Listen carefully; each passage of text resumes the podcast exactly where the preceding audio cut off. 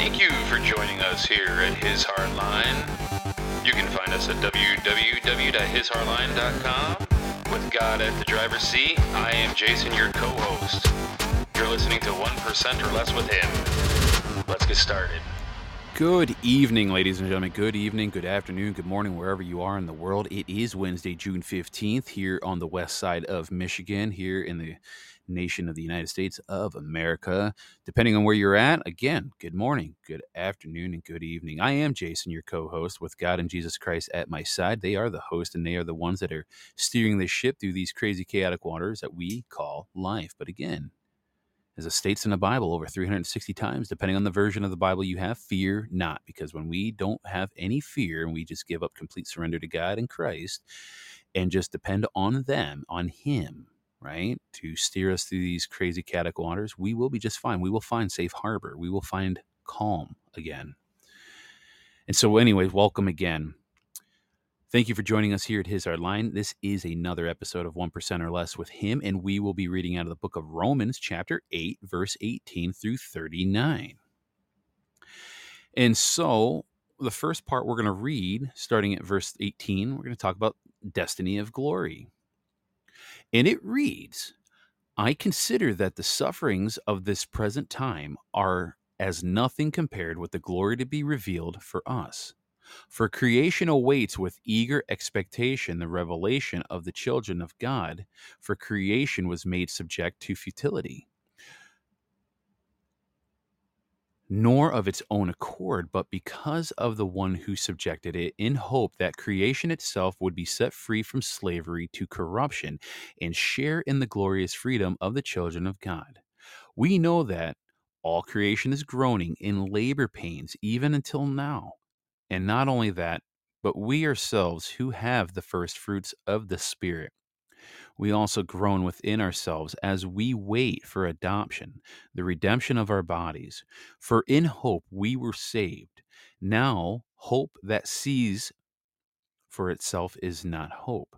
For who hopes for what one sees? But if we hope for what we do not see, we wait with endurance. In the same way, the Spirit too comes to aid of our weakness. For we do not know how to pray as we ought, but the Spirit itself intercedes with inexpressible groanings. And the one who searches hearts knows what is the intention of the Spirit, because it intercedes for the holy ones according to God's will. So that's the first part. So that would be verses 18 through 27. Now, the next part, which is verses 28 through 39 God's indomitable love in Christ. And it reads We know that all things work for good for those who love God, who are called according to his purpose. For those he foreknew, and he also predestined to be conformed to the image of his Son, so that he might be the firstborn among many brothers. And those he predestined, he also called. And those he called, he also justified. And those he justified, he also glorified. What then shall we say to this? If God is for us, who can be against us? He who did not spare his own son, but handed him over for us all, how will he not also give us everything else along with him? Who will bring a charge against God's chosen ones? It is God who acquits us, who will condemn. It is Christ Jesus who died, rather, who was, excuse me, it is Christ Jesus who died, rather, was raised, who also is at the right hand of God, who, who indeed intercedes for us. What will separate us from the love of Christ? Will anguish or distress, or persecution, or famine, or nakedness, or peril, or the sword? As it is written, For your sake we are being slain all the day. We are looked upon as sheep to be slaughtered. No, in all these things we conquer overwhelmingly through him who loved us. For I am convinced that neither death, nor life, nor angels, nor principalities, nor present things, nor future things, nor powers, nor height, nor depth, nor any other creature will be able to separate us from the love of God in Christ Jesus our Lord. And that concludes that second part of the reading from verses 28 to 39. Now, if we look at verses 18 through 27, the glory that believers are destined to share with Christ far exceeds the sufferings of the present life. And so Paul considers that the destiny of the created, the created world, to be linked with the future that belongs to the believers. And as it shares in the penalty of corruption brought about by sin, so also will it share in the benefits of redemption in future glory that compromise the ultimate liberation of God's people. It's very beautiful. And so, after patient endurance and steadfast expectation, the full harvest of the Spirit's presence will be realized. And so, on earth, believers will enjoy the first fruits, i.e., the Spirit, as a guarantee of the total liberation of their bodies from the influence of the rebellious old self. And then, so with verses 28 through 30, now these verses were outlined um, the Christian vocation as it was designed by God and to be conformed to the image of his Son, who is to be firstborn among many brothers. And God's redemptive action on behalf of the believers has been in process before the beginning of the world and those whom God chooses are those he foreknew, or elected for lack of a better term. And those who are called are predestined or predetermined. These expressions do not mean that God is arbitrary, but rather Paul uses them to emphasize the thought and care that God has taken for the Christian salvation.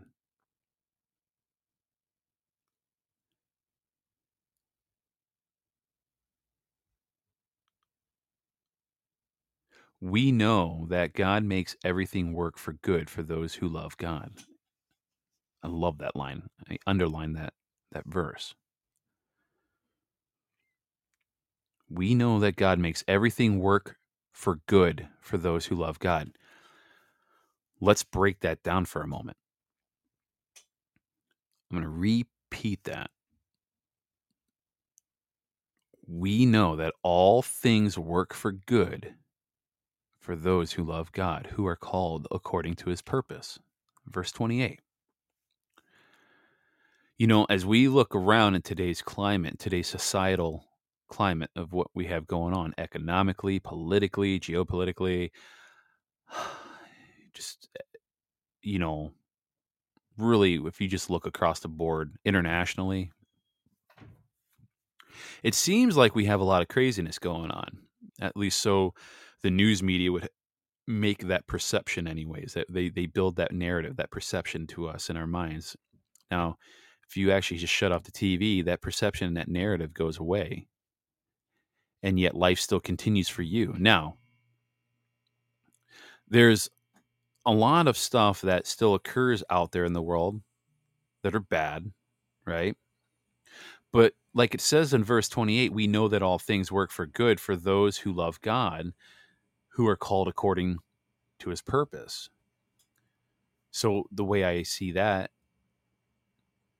is that even when bad things are occurring, negative things, right? Even things that we may be seeing, events or occurrences that we may be seeing right here in front of our, you know, very eyes, even on the local level. Like for example, what's what's one? Uh, what, here, I'll, well, I'll just name a couple few struggles that people are dealing with.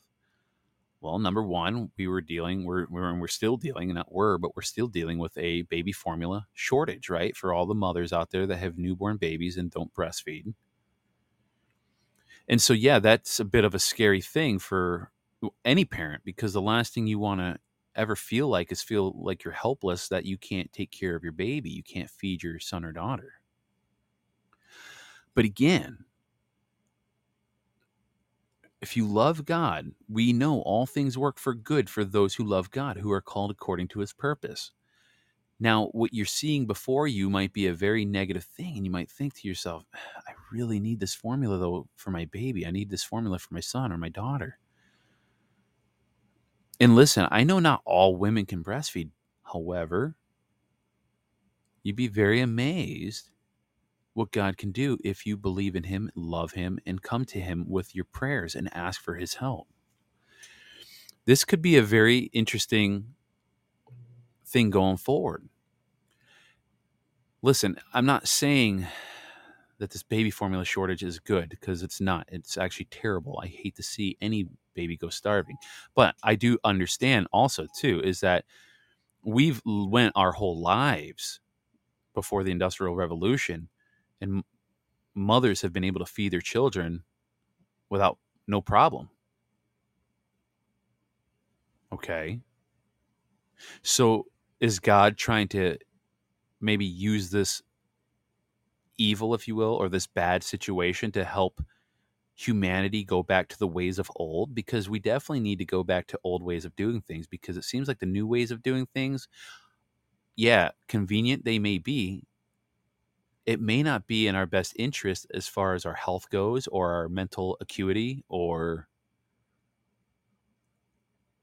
or really just nature in general because then we forget about about the ways people used to do things that were natural by instinct like breastfeeding for example.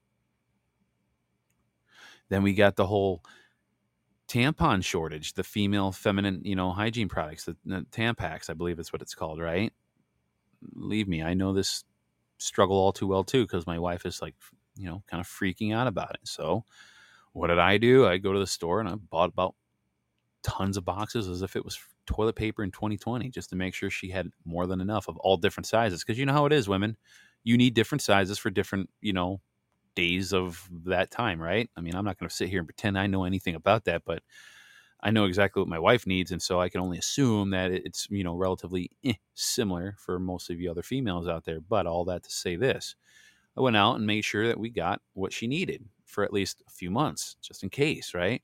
But again, one of those things I do know because my wife is a mad researcher that tampons are not good for women because of something about, you know, basically in other words, they they're they're not good for the body. They're they're just they're not good. And so again, women have went through all of life pre the industrial revolution and the invention of the tampax, right? Nature still occurs. So women still somehow dealt with it. So again, maybe God is using this situation, this bad situation, which seems majorly inconvenient, you know, convenient for a lot of females out there. And maybe he just wants you to find an alternative option that won't be as harmful to your body, if at all. Because he knows that they're not good for you. Right? And, and, those are just two little examples. I mean, there's so many more examples. Obviously, we got the rising inflation of fuel, like we've talked about, the rising inflation of, of food and energy and gasoline and lease renewals. I mean, there's just so much. But remember, ladies and gentlemen, we know that all things work for good for those who love God and who are called according to his purpose. You got to remember those words. And if you're curious what that verse is, again, Romans chapter 8, verse 28.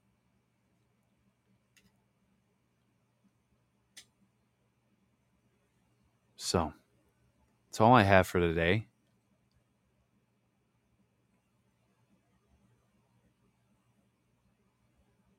So, we're going to end this with a prayer.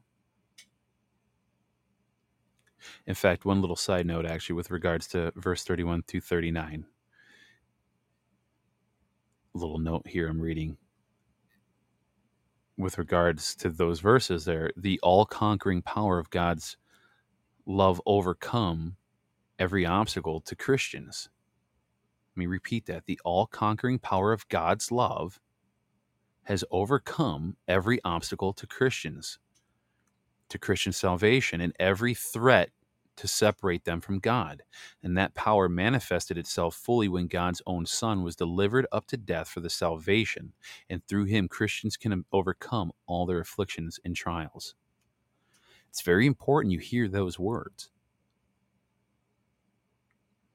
Through him, Christians can overcome all their afflictions and trials. So I hope this gives you well, for lack of a better term, a little bit of hope and helps you come a little bit more at peace with what's going on, the turmoil that you see, the storm, right? The storm that you see that's going on before you. Ignore it. I know it's easier said than done, but lean on God. These are times where you, everyone has to lean on God more than ever.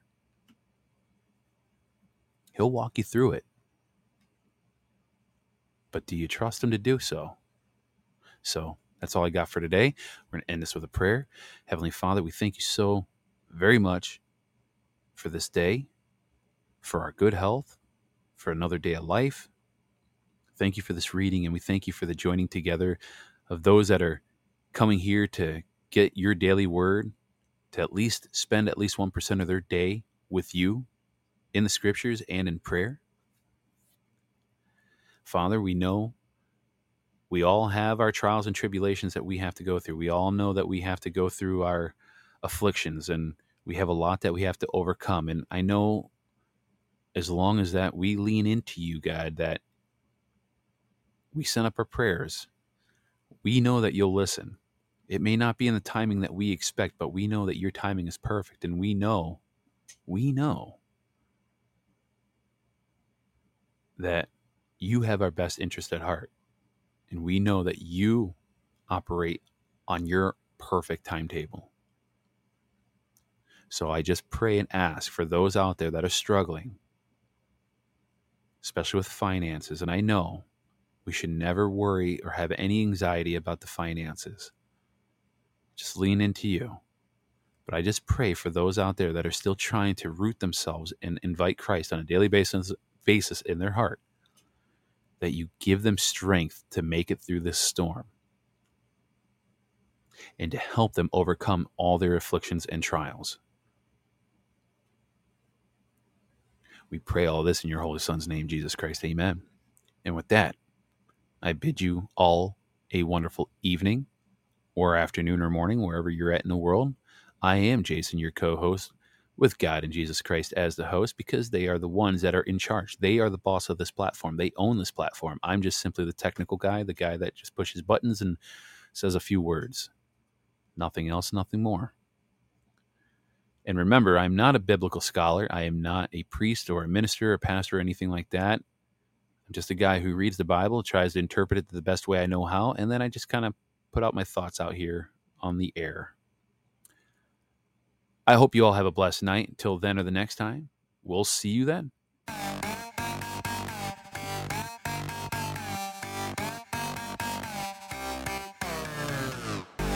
want to say thank you again for joining us here at His Hard Line. You just listened to 1% or Less with Him. Don't forget you can find us at www.hishardline.com. We look forward to seeing you next time. Have a blessed day.